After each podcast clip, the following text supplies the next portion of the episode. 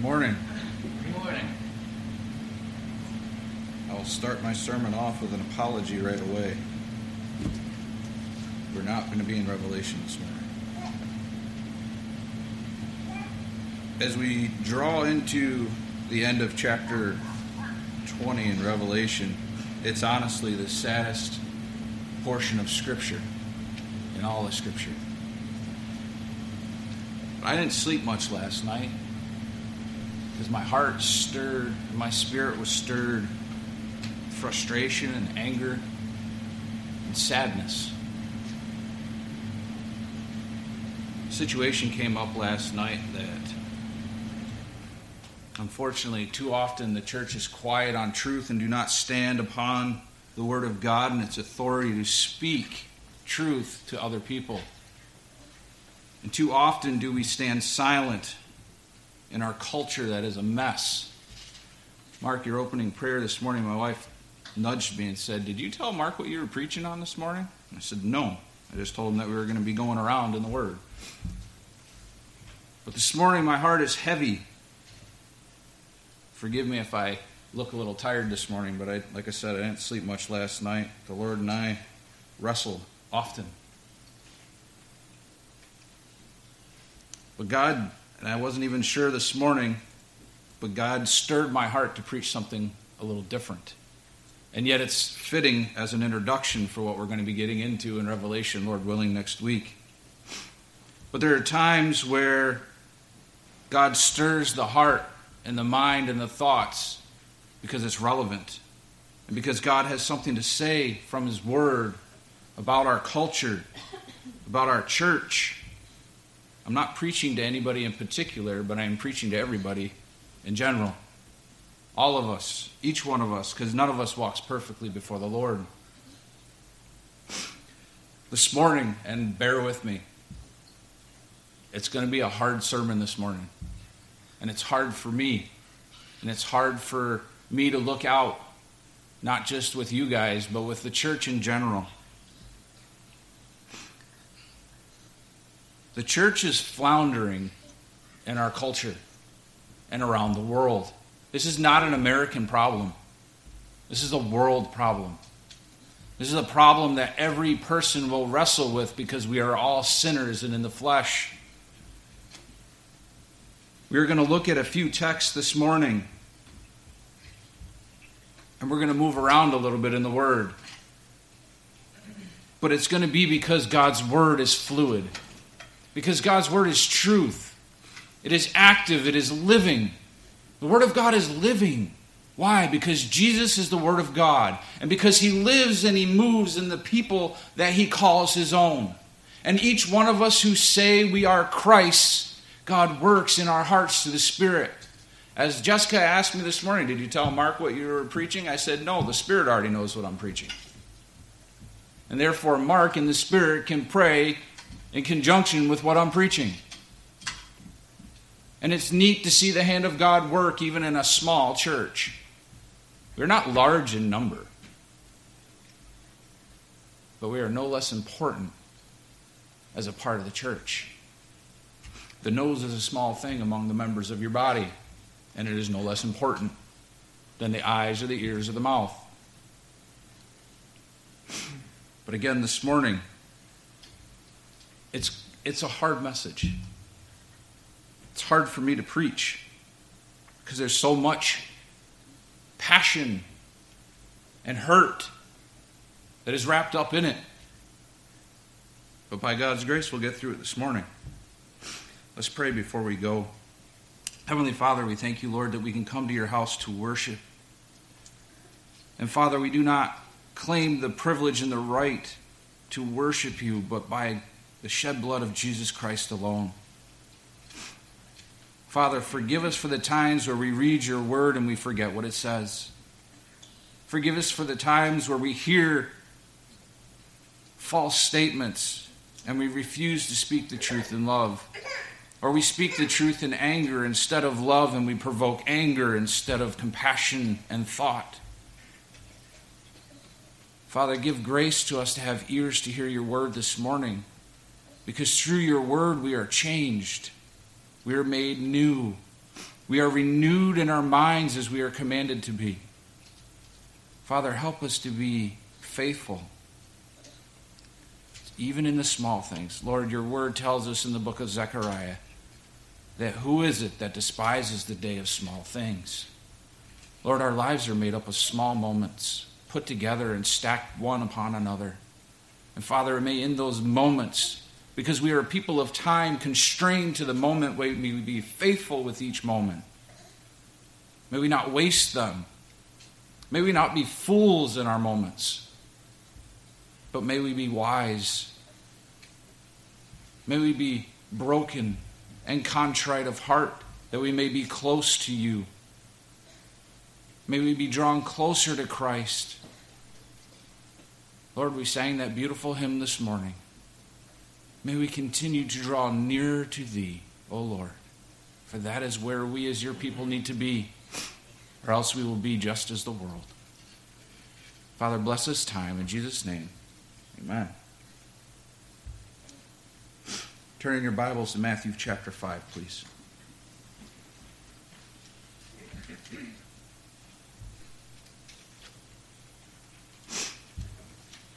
Matthew chapter 5. It's a book we are often all familiar with, a section of Scripture known as the Sermon on the Mount. This is our springboard. This is our jumping off point this morning. In Matthew chapter 5, we're going to look at verses 14, 15, and 16. It says, You are the light of the world.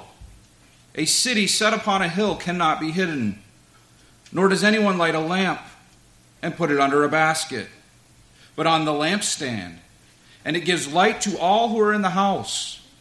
Let your light shine before men in such a way that they may see your good works and glorify your Father who is in heaven. Do you know this speaks to the church today? The church is dark. The church says it has a light of Christ and on Sunday, maybe it does shine a little bit. But throughout the week, it is dark because we hide it under a basket. Because we hide it behind the things of this world that are more important. Because we take the light of Christ and we are ashamed of the glory of the gospel. Why? Because it's hard. It's hard to be a follower of Christ. Jesus promised that. But what are we as God's children to do? We are to let our light shine in a way that people see Christ and they see the glory of the gospel and they glorify God who's in heaven. They don't look at you and say, Oh, you're a good man. Oh, you're a good lady. They say, God is great. Why? Because when you live your life to let your light shine, it is different. It is vastly different than the darkness of this world. It does not bow a knee to darkness. It does not follow the whimsical ways of the world. It follows boldly and tirelessly after the gospel. It follows Christ in the footsteps of the cross. It follows the narrow road, the road less traveled, the road defined by suffering and tribulation and grief, and yet defined by joy and love like nothing else. That is the glory of the gospel, and that is the light we are to shine. And too often we don't let that light shine because we're scared to speak the truth. We're scared to confront sin. We're scared to confront people because they're not part of my church, they're not my problem. I'm sorry. Everybody who names the name of Christ is our problem. And I don't mean that in a way of, hey, you guys are my problem and now I got to deal with it. It means you have a right in Christ to confront a brother in Christ with sin. Why? Because we are members of one body. We have one Lord and one Master. Therefore, we are a body of Christ united under one banner. We are not separate entities. We are not separate people. We are children of Christ alone. And anybody who tells you different blasphemes the name of God because we are all one body. This book does not teach churches are individual institutions of business, pleasure, or entertainment. It preaches that we are all followers of Christ and we are all accountable one to another.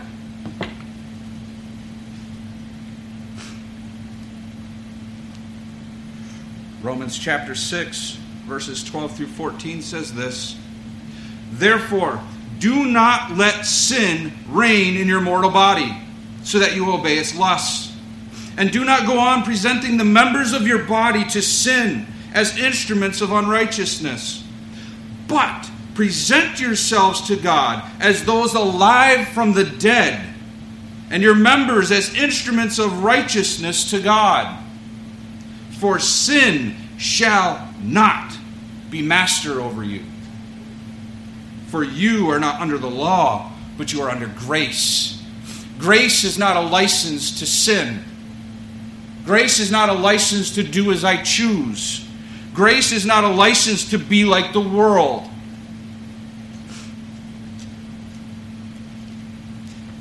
I'm going to use this verse more than once. Matthew 18, verse 7. Woe to the world because of its stumbling blocks. For it is inevitable that stumbling blocks will come. But woe to that man through whom that stumbling block comes. This is an admonition to the church. Beware, be on your guard, be vigilant, be watchmen on the towers of your home and of your heart and in your church. Because stumbling blocks will come Stumbling blocks, as Jesus said, are inevitable. But woe to him through whom they come. The church around the world is often a stumbling block. Do you know silence is a stumbling block? If you are silent when you know there is a sin problem, you are a stumbling block and a hindrance to the gospel because you do not confront with truth. Do you know the Spirit of God convicts those who are His of sin? We are called to be like Christ. Therefore, we are called in faith to lovingly point out sin that people may not be aware of. People get so callous to sin these days, they don't even know that they're sinning. The church has become so callous to sin that it looks like the world and doesn't recognize it.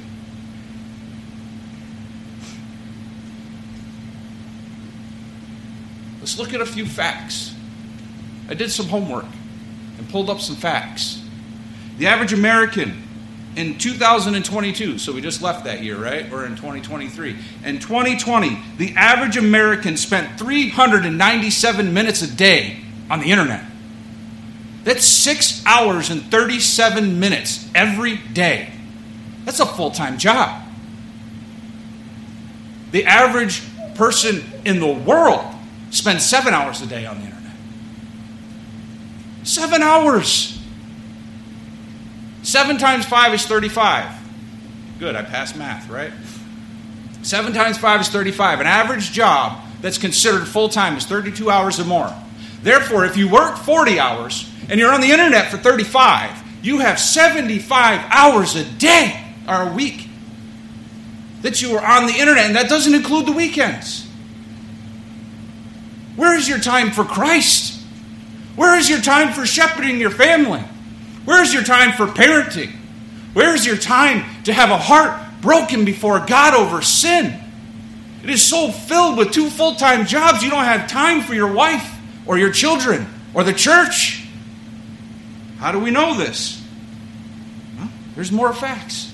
The average American spends 5.3% of their income on entertainment. Now, let me break that down into a real fact here 50% of the average American's income goes to their mortgage, their car and fuel, and food. So let's take that 50% out of the portion. Out of 50% of the income, five and almost a half percent is spent on entertainment. That's a huge portion. We haven't talked about insurance. We haven't talked about property taxes. We haven't talked about medical bills. We haven't talked about giving to the church. We haven't talked about any of that other stuff. And already off the top, we throw 5.5% out the window on entertainment, on something that is worthless. What value does entertainment add to our lives? Let's break it down some more. In 2022, there was a study done on people who read. Yeah, read. Now, I'm not talking about just the Bible, I'm talking about reading in general. Outside of your work, what does the average American spend in time reading? So now, Remember, this is any material newspaper, articles, books, which we've forgotten what those are, and the Bible. So the Bible is just a small portion of this. In age groups 20 to 24, six minutes a day, six minutes a day is given to reading. Six minutes. We have 24 hours. Six minutes. Don't pat yourself on the back yet. Age group 20 to 34, or 25 to 34, 7.2 minutes a day spent reading. 35 to 44, 9.6. 45 to 54, 15 minutes a day. 15 minutes on average a day. That's all we spend in reading? And what about Christians? If average is only 15 minutes, how much of that is Scripture? How much of that is the Word of God? How much of that is material, valued enough to make an impact on your family for the good of Christ? Do you know that 77% of the U.S. has Bibles? Do you want to know the percentage of people that actually read it? There are numbers. That is those 77% in the U.S. that have a Bible in their household. The percentage of those who read the Bible outside of church, a minimum of three or four times in a year, is only 39%. Three or four times a year, people. That's it. Just three or four times outside of a church setting, only 39% of the U.S. read their Bible. Do you know how many that is? From 2021 to 2022, the average dropped 11%. You know how many people that is? 25 million people have walked away from the gospel. 25 million people have thrown the Bible out the window. Why? Because we want to be entertained. Because we want to spend our time on the internet and look at things we shouldn't and speak of things that we shouldn't and hide behind a shell of unreality and fantasy. Because we don't take the scripture at its word. Because we don't think we're approved by anything but what the devil says we are. Oh, wait, hold on. I'm a Christian. I got my Jesus card. I'm okay. I got a Jesus card. I don't need the Bible. I don't need anything else. I don't need to live holy. I don't need to be separate. I don't need to be righteous. I need to say, I've got my card and I'm good. If all of y'all are wondering where this comes from, I had an incident last night. My wife made mention to me since she's on Facebook, and she's not on there very often. She made mention of a person that we know, a family. He's a pastor. His wife was taking their two teenage boys to the new Avatar movie. Y'all know what's in that?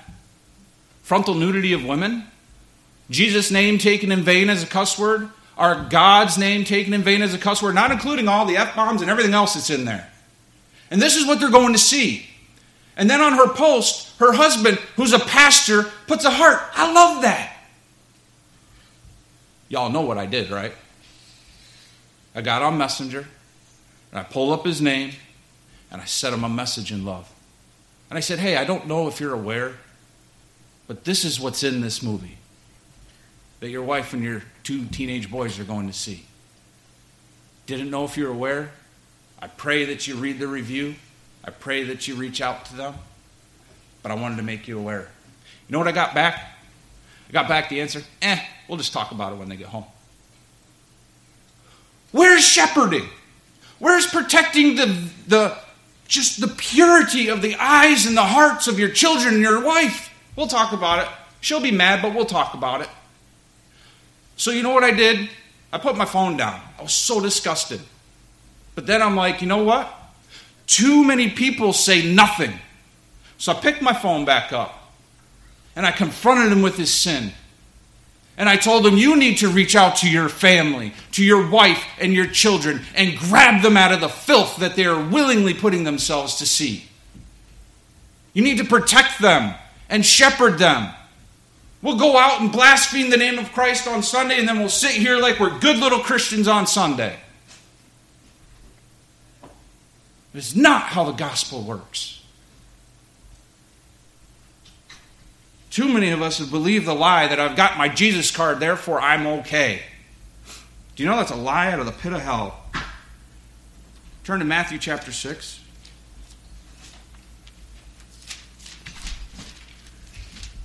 Matthew chapter 6, Jesus confronted this. Verse 22 The eye is the lamp of the body. So then, if your eye is clear, your whole body will be full of light. That's what we were talking about, right? Being a light. But if your eye is bad, your whole body will be full of darkness. If then the light that is in you is darkness, how great is that darkness? How often do we guard our eyes and our hearts? And then he says, No one can serve two masters. Now he's talking of money here. But fill in the blanks. What do you serve as your idol? Obviously, the average American serves the internet. Do you know the internet is not a really good place? Do you know that entertainment, if you read the Hollywood story, is to pervert people, to make them callous to sin, to grow them in their lustful desires? Do a study on the history of Hollywood. That's what you'll find. It was the whole point and purpose of them starting Hollywood in the first place. And we have continued to go down the road as a church and make no differentiation between the world and what we do at church. That I do the church on Sunday and I live like the world the rest of the week. That I approve of things that the world says is good and God says is wicked. I look at the things of the world and I lust after those. And I spend no time with Christ. And I wonder why my house is in disarray, why my children go off the deep end, and why the church is so small. I don't know how many times you guys have felt it, but it, sometimes I feel like Elijah Lord, where is everybody? Why am I alone? And I know I'm not alone. But man, it feels that way sometimes. The truth is just discarded because it's not convenient. Because I want to do this with my life. But if we spend 75 hours a week on average not taking care of our personal spiritual lives, not taking care of our wives, not taking care of our children, what are we doing? We are leading generations to the pit of hell. That's exactly what we're doing. We're neglecting the weightier truths of Scripture for the practical or for the impractical, impractical and insensible joys of, ooh, I like this. We are so consumed with being entertained that we have forgotten how to sit under the Word of God. We have forgotten how to pray. We have a shepherding and a protecting mandate in Scripture. Do we take it serious? And I'm sorry, ignorance is not the answer. Do you know that's one of the excuses I got back in that, that message? Well, I don't follow that stuff. I don't know what's in it. Ignorance is not an excuse. How do you shepherd your family and God's people and not know what's going around? I don't follow entertainment, but you know what? I know what the heck is going on in it. Why? Because I need to warn my people. Because I need to shepherd well. Because I need to keep unstained from the world. I'm not perfect. Please don't take it that way. I am not perfect by a long shot. If you don't believe me, ask my wife. But we cannot stick our head in the sand and expect to be okay. How do we know that ignorance is not an excuse? Turn to Proverbs chapter 13. Proverbs chapter 13.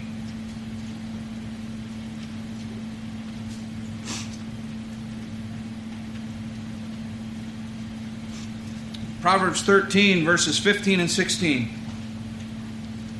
Proverbs 13, verses 15 and 16. Good understanding produces favor, but the way of the treacherous is hard. Every prudent man acts with knowledge, but a fool displays folly. You know what that's saying? Saying ignorance is not an excuse.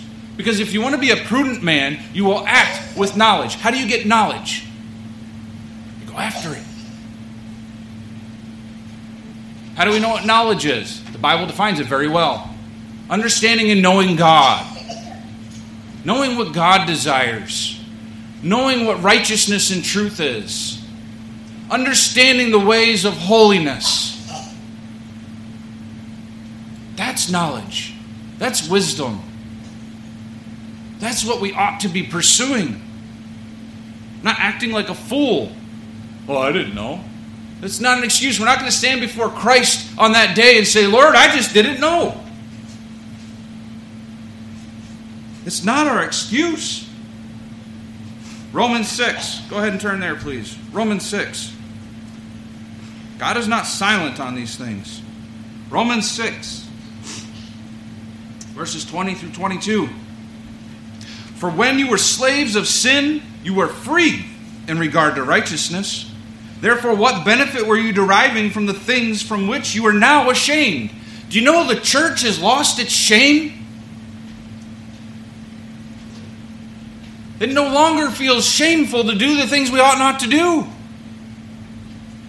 We no longer feel shame for our sin or that we're leading our children in that or that we're pushing our church through routine just because that's what we're supposed to do. As good little Christians, we go to church, we fill our pew.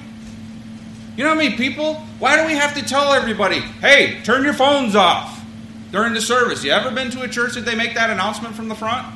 Yeah. Why? Because people are so enraptured with what's on their phone that we have to tell them to turn it off. Watch people. Go out and about. We were driving in to go out to supper last night. I took my wife out on a date. And you have this person zigzagging all over the road. Why? Because they're going like this while they're trying to drive down the road. Go to the grocery store. People aren't even out of their car with their door closed and they're already on their phones. People live in a device. The real world's out here. People are what matter. 25 million souls are going to hell because they thrown their Bible out the window last year. 25 million. That's a huge number. We wonder why our country's in such disarray and why the church looks like it does. 25 million. How long does it take to get that many people? 25 billion in one year. Because we forget that the Word of God is living and active and sharper than any two edged sword. We forget that God's command is be holy because I am holy. Or in the words of Jesus in Matthew 5:48, be perfect because your heavenly Father is perfect.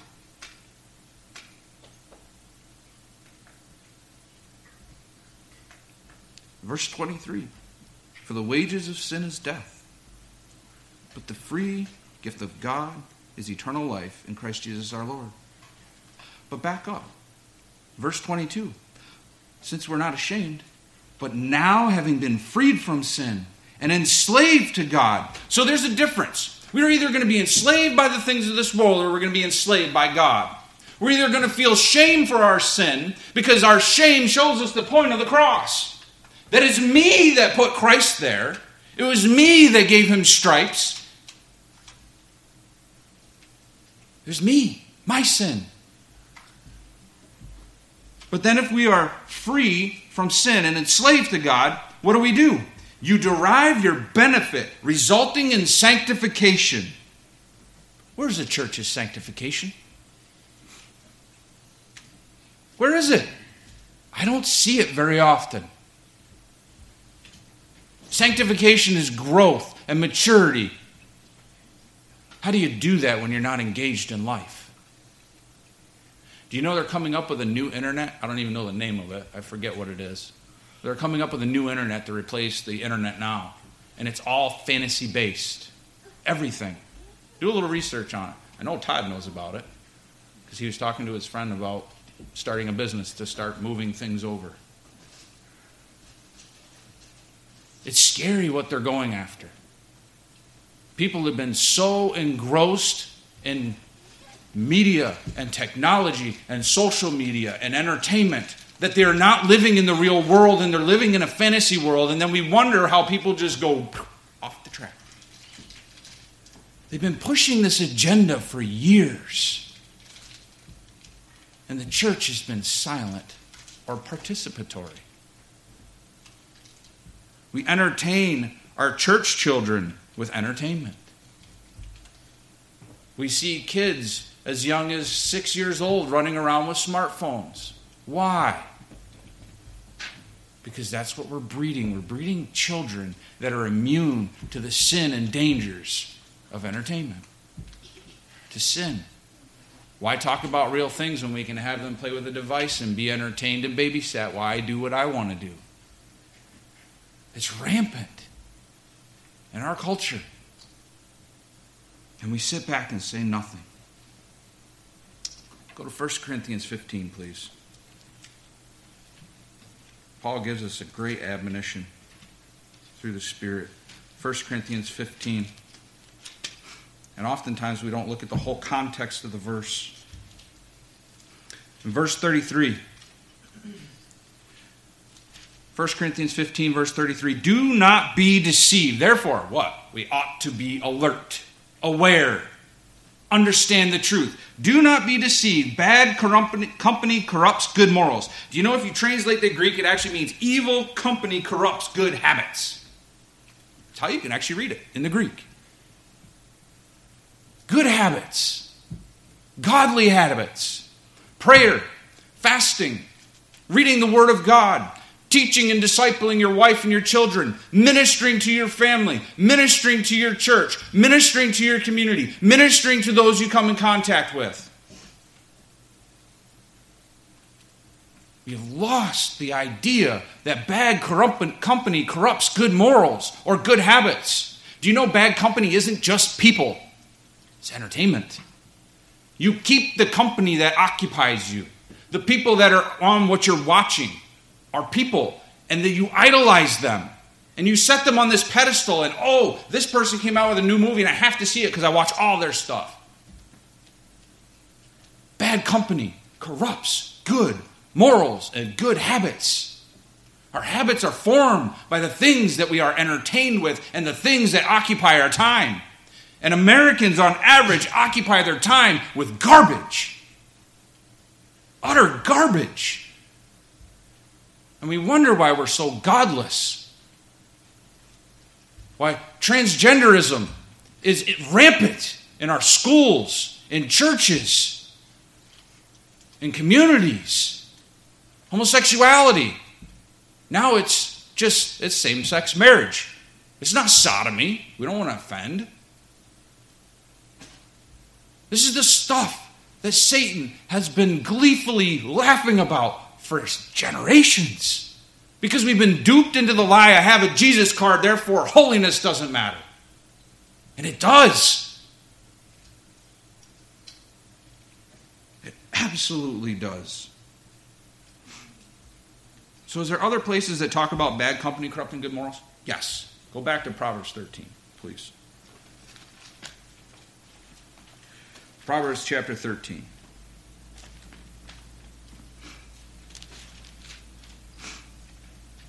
Proverbs 13 and verse 20. He who walks with wise men will be wise, but the companion of fools will suffer harm. Proverbs 14, verse 7. Leave the presence of a fool, or you will not discern words of knowledge. Proverbs 22. Flip over a few pages. Proverbs 22, verses 24 and 25.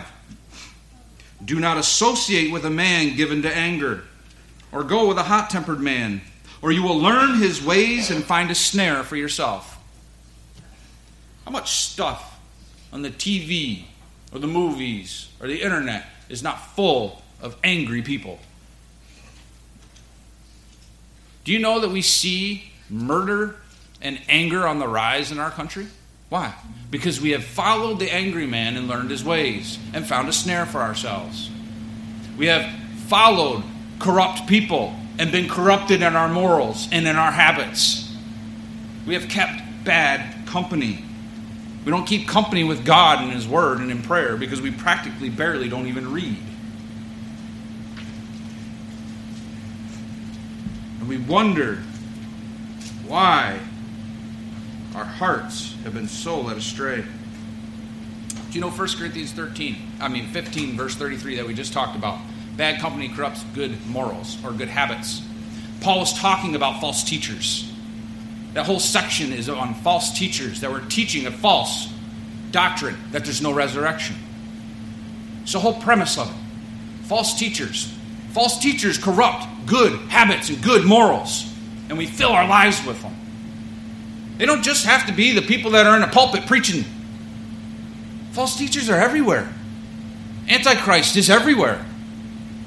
Anything that is antithetical is a false teacher.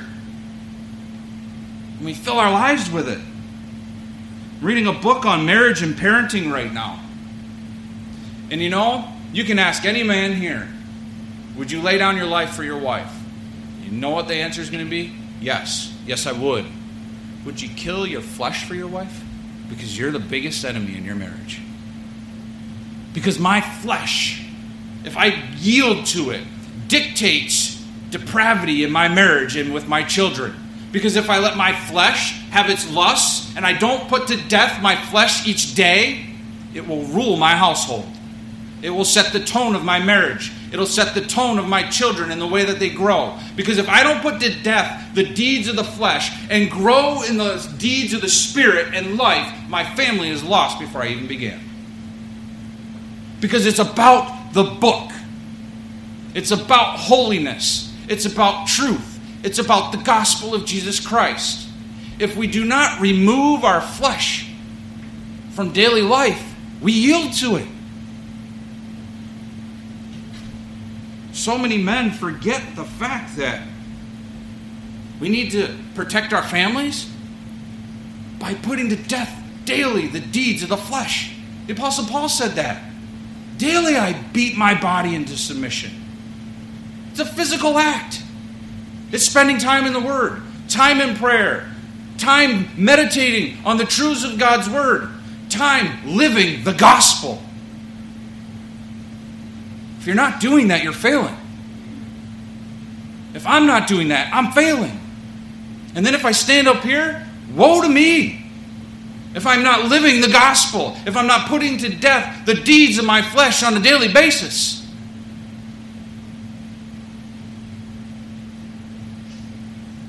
Are we willing to put to death our sin nature through the power of God's Spirit? Because He has already set us free. Do we live in freedom or do we live in bondage? We have to make that choice on a moment by moment basis because we are constricted to time and because we are not perfect and because we still live in our flesh. We need to make that choice deliberately on a moment by moment basis. Take every thought captive to the obedience of Christ. You know how often you have a thought? I don't know the scientific number, so I'm not going to pretend that I do. But it's a lot. But if the Bible says take every thought captive, why do we let so many go? Why do we let so many stray? Because I'm tired. Because I don't feel like it. It's not an excuse. It's not an excuse. Again, go back. I'll go back. But I said I was going to reference Matthew 18 and verse 7 again. And I'm going to do that now. Matthew 18 and verse 7. Woe to the world because of its stumbling blocks, for it is inevitable that stumbling blocks come. But woe to that man through whom the stumbling block comes. Are we stumbling blocks in our families? Are we stumbling blocks in our marriages? Are we stumbling blocks in our church? Because you know what? This is speaking to every one of us. He's speaking about the kingdom of God. And this is the one chapter in the whole New Testament that Christ speaks of the church specifically. And you know what it is? Dealing with sin in the church. It's important. But you got to deal with sin in your life first. I'm not going to go to my brother and say, hey, dude, you got a speck this long in your eye, but I don't see the log that's sticking out of my, my eye hitting you in the head while I'm talking to you. We forget personal holiness first, then move. God said David was a man after his own heart. David was not perfect by any stretch of the imagination, and David failed most in parenting. If you don't believe me, read about his life and his kids. Many godly men in Scripture failed at parenting. Don't fail in parenting because you lose a generation, or two, or three, or four. Go to Psalm chapter 101. This psalm is known as the royal resolution. David made a resolution when he was king, and this is a copy of that resolution. It was known as a royal resolution to make a statement about the way that he would be as king.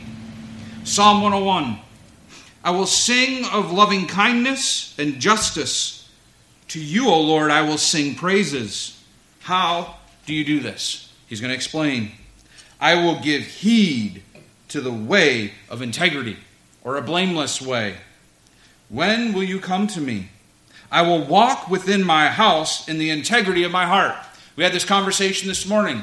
You no longer need to go out and show people, hey, I'm going to watch this movie. You can pay for it in the comfort of your own home. You can hide your sin in your own house because it's so readily available. But I will walk within my house in the integrity of my heart.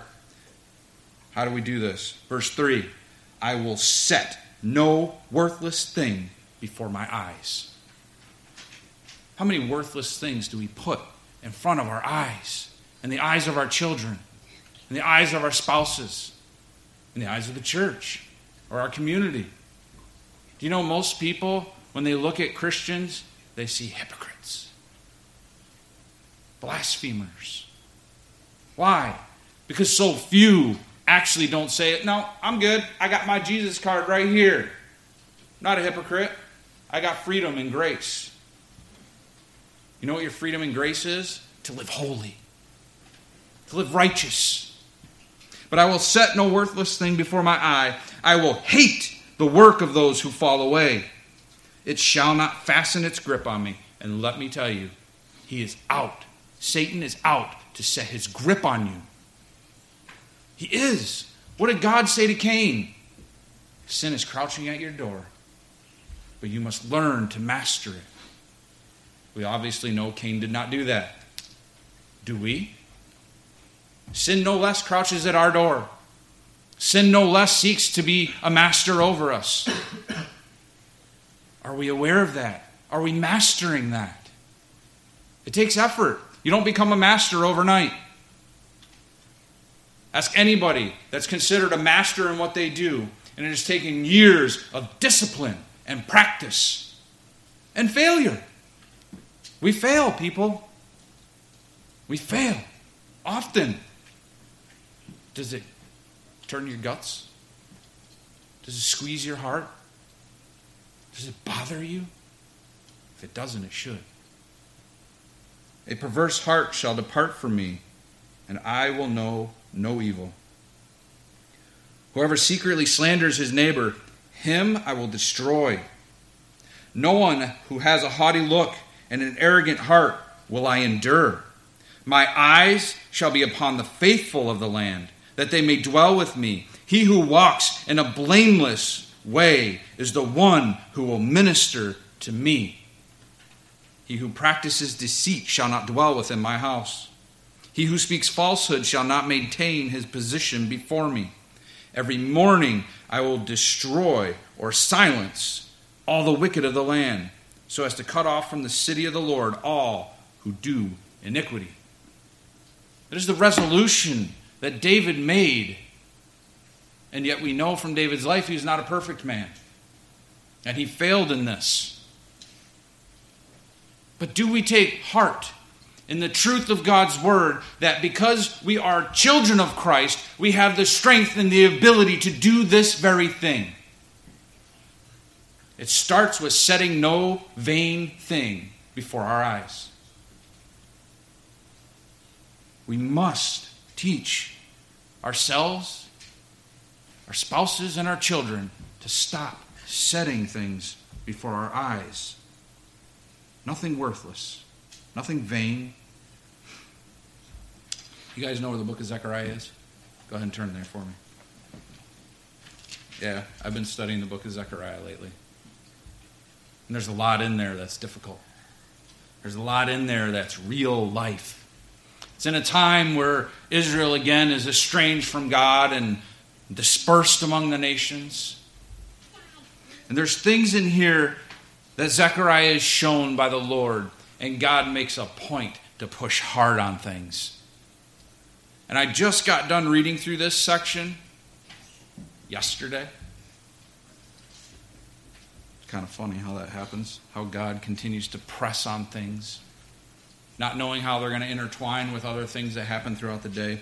But in Zechariah chapter 7, in the fourth year of King Darius, the word of the Lord came to Zechariah on the fourth day of the ninth month, which is Chislev.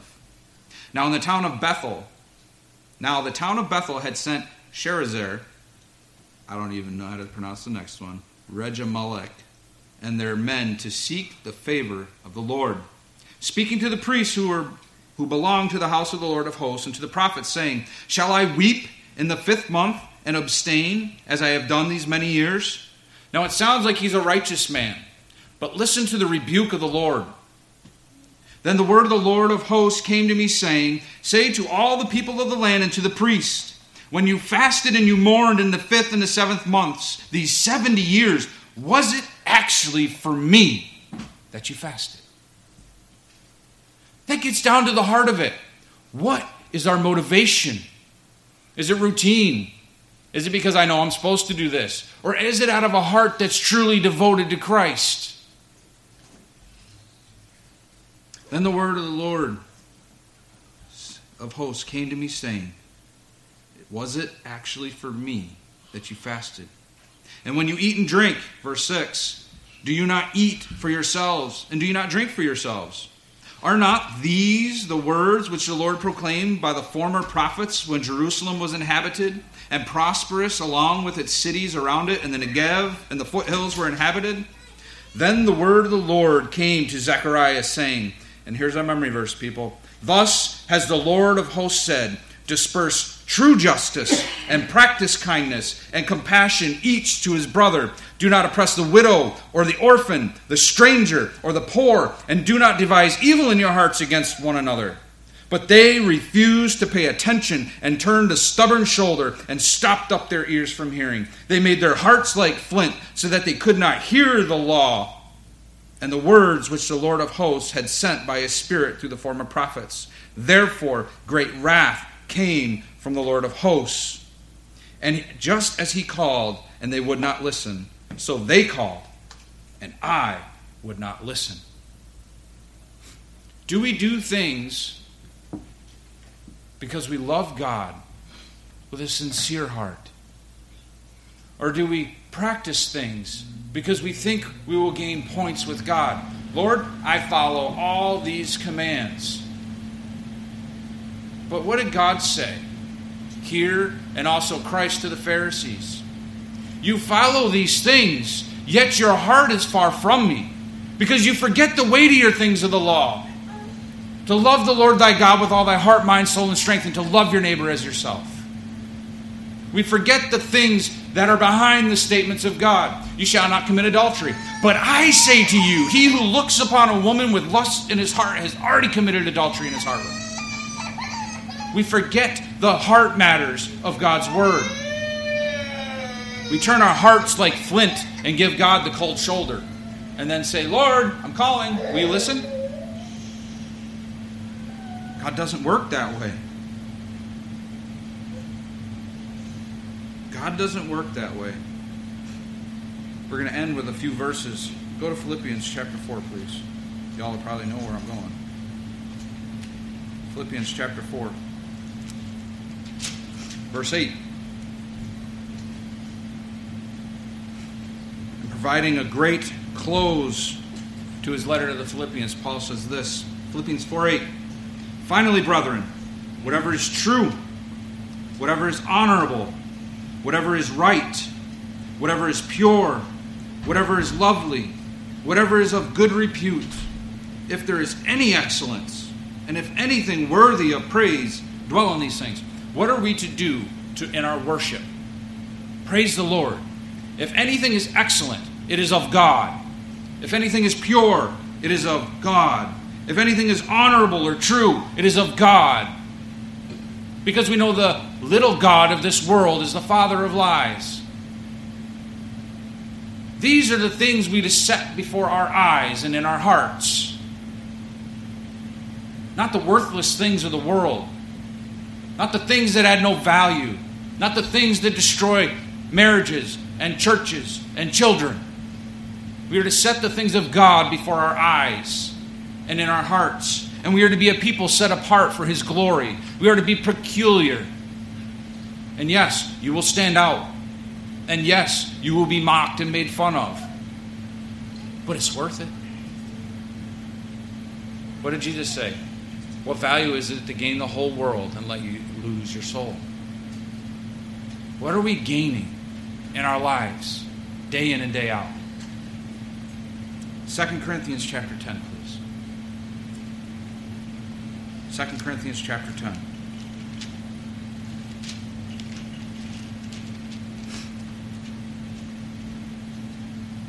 Verses 5 and 6.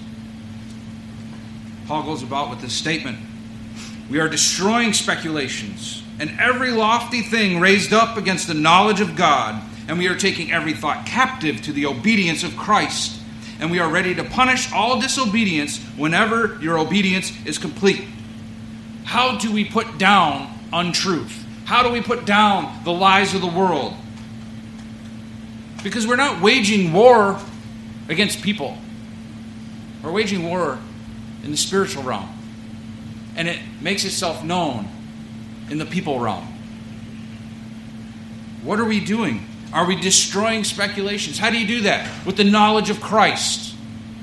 How do you knock down every lofty idea with the knowledge of Christ? How do you know God's Word if you don't spend any time in it? How do you fight the lie if you don't know the truth? How do you stand in integrity if your life doesn't display it?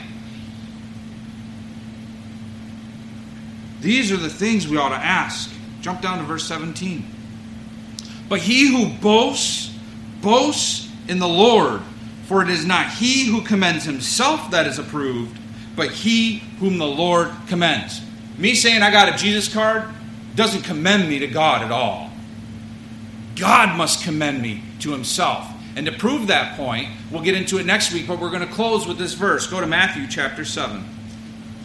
Jesus put this idea down quickly and early in his ministry. Matthew chapter 7, verses 22 and 23. These are the most terrifying words to hear. Many will say to me in that day, Lord, Lord, did we not prophesy in your name? And in your name cast out demons? And in your name perform many miracles? And then I will declare to them, I never knew you. Depart from me, you who practice lawlessness. It doesn't matter if they say, Lord, I got my Jesus card. I did all this stuff on Sundays for you. It is of whom the Lord approves that is worthy to stand before him because of the shed blood of Jesus Christ. Are we worthy of the gospel we preach? Are we testing ourselves to make sure we are in the faith and running well? The Apostle Paul tells us Test yourself. It's not a suggestion. It's not a suggestion. That also is in 1 Corinthians 15. Because at the end of the day, if you never test yourself, you don't know your aptitude and where you're at. You don't know your heart if you never ask God to search it. Why? Because the heart is deceitful above all else. Who can know it? The scripture says that. Therefore, God is telling you don't trust your heart. You don't know it, it will deceive you. Ask God to reveal your heart. David said, Search me, O God. Do we ask that? Do we ask God to press his finger as he did often on Israel? Lord, what is my sin that I'm not aware of that I'm struggling with? And if you think you don't have one, you're in a world of hurt. Because we all struggle. Every one of us. What are we going to serve? Joshua asked that question to the nation of Israel right before they went in, right? Whom are you going to serve? He said, As for me and my house, we will serve the Lord. And that cliched phrase has been thrown around in all Christendom for generations. But how few actually believe those words and follow the cross and chase Christ and humbly come before Him on knees worn out because of prayer. A man who prays often is a man who is close to God. Not because we have many words, not because we're eloquent of speech, but because in the humility of our hearts we know we cannot do this life without Him. We know that we will always set vain and worthless things before our eyes if we're not seeking the glory of Christ in our life. If we are not seeking in humility to be drawn close to our God.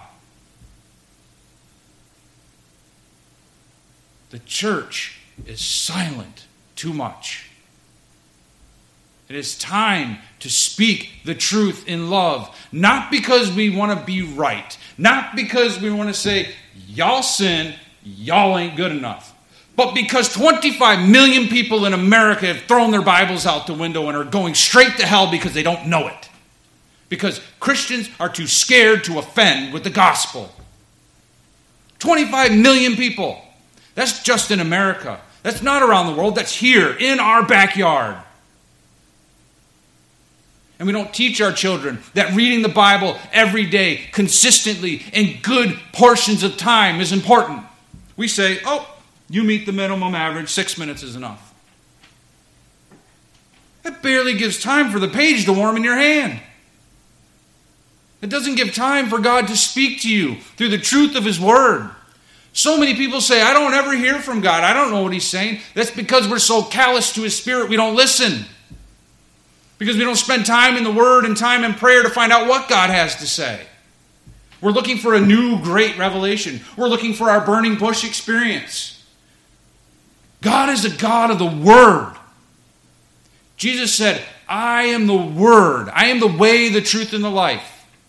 A word, the expression of a thought. Jesus Christ is the expression of the thought of God, given to mankind as a gift but also given as a judgment. And we know that God will judge the, wor- the world in righteousness through Jesus Christ. We're going to study that, Lord willing, next week.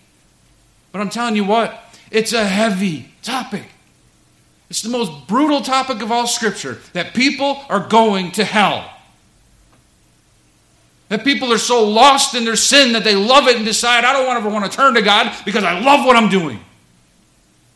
It's not important enough. I got time later on to do it. How do you know that? Are you God? Are you sovereign? Do you know the number of your days? What did Moses pray? Teach me the number of my days that I may present to you a heart of wisdom. Moses, who was bogged down with multiple millions of deaths of his own people that happened around him through 40 years in the desert because of disobedience. The man who should be bogged down with the most grief and the weight of anguish in his heart continued to seek God in his word and in prayer. Lord, teach me a heart of wisdom. Moses, who sinned and didn't get a chance to go into the promised land. Why? Because he was frustrated with people. That's what it comes down to. Instead of speaking to the rock, he struck it. He disobeyed. You know what? We all disobey. But we all also have the promise of being able to go into the promised land. The land that is coming one day in a new heaven and a new earth that's never been tainted by sin. Not touched by it. Not even a one iota. Not even a little. As great as the millennial kingdom will be, it's still touched by sin. Because this world is still touched by it. Because people live in it. Because people of flesh will still be here. As great as it is, it's still tainted. But the new heaven and new earth, they won't. There'll be no touch of sin. It'll be pure righteousness. I don't know about you. Man, I look forward to that day. I no longer have to weep over the condition of people that are around me because they refuse to bow the knee to Christ or because they think they're okay because they have a Jesus card. Y'all, that's not fire insurance. It's an excuse, it's a shallow understanding of the gospel.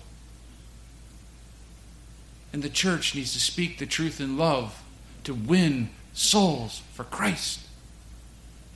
As Jude said, to snatch those out of the fire.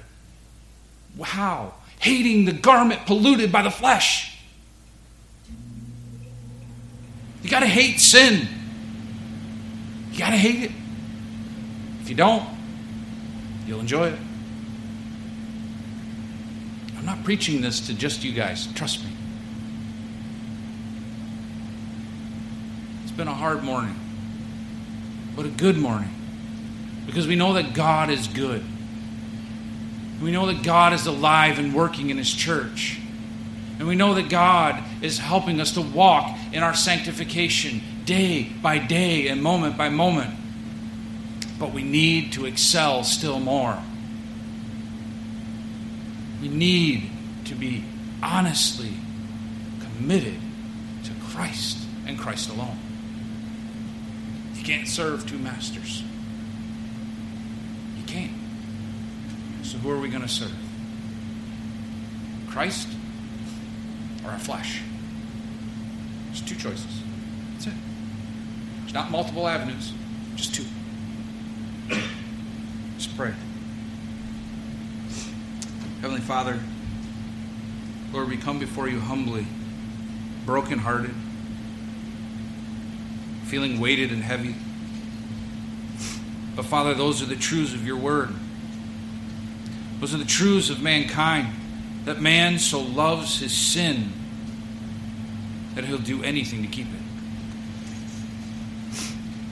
Father, help us to be faithful children of righteousness, to pursue holiness, to pursue Christ with our every living and waking breath. Father, help us to be people that don't set vain and worthless things before our eyes, that we set before our eyes the things which are pure and honorable and true and holy, that we would set your word before our eyes and read it more than six minutes a day, even more than the 15 minutes a day that is at the top end of the list. That we would be people committed to the way of Christ. That we would be people committed to the 25 million who threw their Bibles out the window last year, not including the untold millions that already don't have it. Father, may we be a remnant that has a light burning brightly May our darkness not be dark, but may we be the light of life because Christ is shining in our lives and in our moments and in our thoughts. Teach us to take every thought captive to Christ, to obedience. Why? Because Jesus said, Those who love me obey me. But not in the admonition that you gave to Israel in Isaiah 29, where these people draw near to me with their words and their lips and yet their hearts are far from me because their traditions are made up of routine. Father, may we be a people who are alive and living in Christ Jesus, who are hungry for righteousness, who are thirsty for the truth, and who are motivated at a compassionate heart to preach the truth in love to our neighbors, to those we come in contact with, but also, most importantly, to ourselves. We must preach the word and truth to our own hearts. Father, help us to be a people set apart for your glory and not for your dishonor. We ask that you will just continue to prick our hearts, that you would continue to push on areas that we need to yield to you, because we all have them. And may we honor you in our worship, not just today, but in the moments of our days. And we ask this in Jesus' name. Amen.